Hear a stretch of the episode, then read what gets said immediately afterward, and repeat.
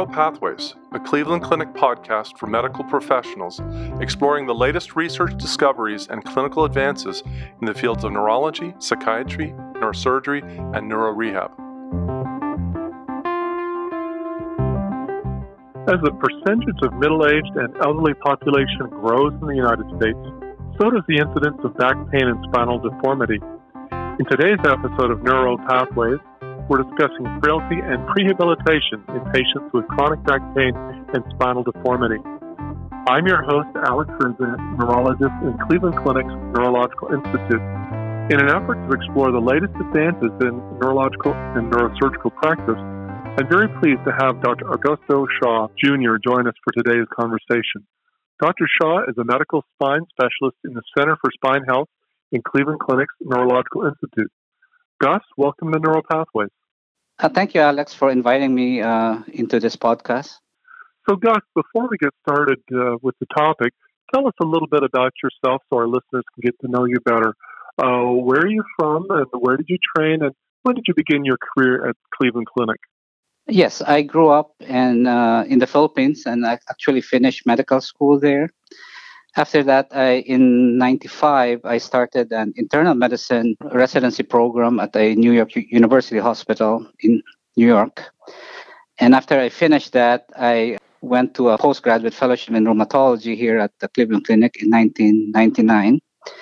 And then went on to uh, do another um, medical spine fellowship after. So I was uh, in private practice for a few years before coming back here as full time staff in 2006. And we're, we're glad to have you with us. Gus, let's start kind of broadly. We know that age can play a large role in frailty, but are there also other risk factors? Uh, and can you define frailty for us and why it matters? Uh, frailty is an aging related syndrome which uh, leads to physiologic decrease in overall functioning of the body. And this also increases uh, vulnerabilities uh, relating to uh, medical illness, uh, stress relating to any medical or surgical procedure. So it's very important to differentiate physiologic age and chronological age.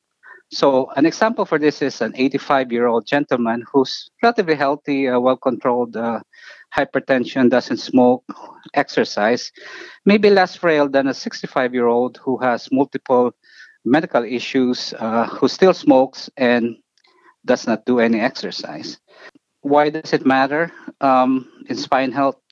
As you uh, correctly alluded in the introduction, the percentage of elderly uh, population is increasing here in the US. That comes with increased spinal disorders, increase in spinal pain and disability. As the aging process uh, assaults the physiologic functioning in our body, so does spinal diseases and spinal surgery also substantially increases the stress and vulnerabilities. So, an example for this is a 65 year old male with COPD, smoker, uh, coronary disease, who's uh, more sedentary. His functional reserve is lower than a 65 year old who's in good health and who exercises daily and does not smoke. And if a spinal condition occur, like a lumbar disc herniation, the uh, healthier 65 year old can adapt more easily despite uh, lower functioning and increased level of pain. And if both of uh, these patients will need surgery eventually, the patient who has more medical comorbidities and poorer physical functioning tend to do, in general, worse with postoperative complication as well as poorer outcome. So it's very important to screen for frailty in our elderly population. So when we're thinking about the spine surgery situation, you know, I think we all know that rehabilitation is crucial. Tell us a bit about a prehabilitation program and what kind of difference it can make uh, with post-surgery pain level and recovery time, and give us a bit more information about just what prehabilitation is. Yes, uh, prehabilitation is defined as a process of pre operatively improving and maximizing functional capabilities in our elderly patients prior to any spine surgery. So, with the ultimate goal of decreasing uh, perioperative and postoperative complications, as well as improving outcomes after spine surgery. we know that successful management of a patient's spine surgery depends on a number of factors, but also includes a number of healthcare providers. Can you talk about the multidisciplinary approach that your team takes in treating patients with frailty concerns and, and kind of the kind of goals set out for each member? As you know, Alex, the Center for Spine Health is pretty multidisciplinary. So before even the patient uh, sees a spine surgeon, they have already seen a medical specialist like myself.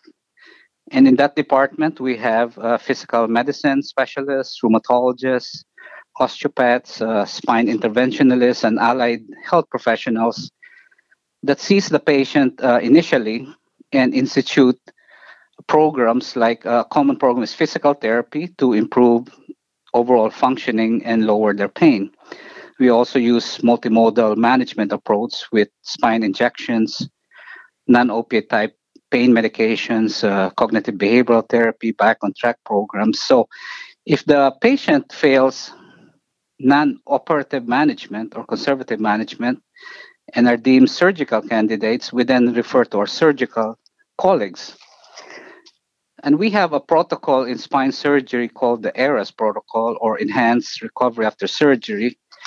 And frailty screening is one of those components, but it includes also smoking cessation, better control of diabetes, screening of bone health and osteoporosis in spinal fusion candidates, and also referring people who are obese, greater than 40 BMI, for weight loss specialists.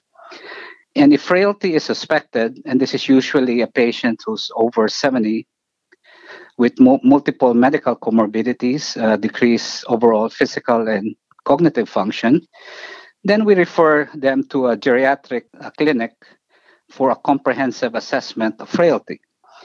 Uh, in this evaluation, there is an assessment of overall physical functioning. Uh, this also includes depression and dementia screening and risk for uh, delirium is assessed and the medical comorbidities is assessed. Uh, there's also nutritional assessment and medication review looking at polypharmacy specifically. A prehabilitation program based on the variables I mentioned is instituted, and usually management goals are individualized. So it's definitely a multidisciplinary program that we have here. So it sounds like a pretty complex uh, preoperative process. Can you tell us a bit more about how these interventions might uh, improve postoperative outcomes after spine surgery? If uh, the patient already has problems with gait, speed, and strength, the physical therapy can improve uh, strength, like in our patients who have sarcopenia. Uh, in other ones, we know that people who have um, multiple medication or polypharmacy and who already has high risk for delirium uh, initially and then uh, you know address the issue then we are more successful postoperatively and that's together with with diabetes control and heart disease and copd you know medical uh, assessment and management prior to surgery it's probably better to do it preventively than postoperatively well i guess the the whole conversation about frailty has broader impact in medical care.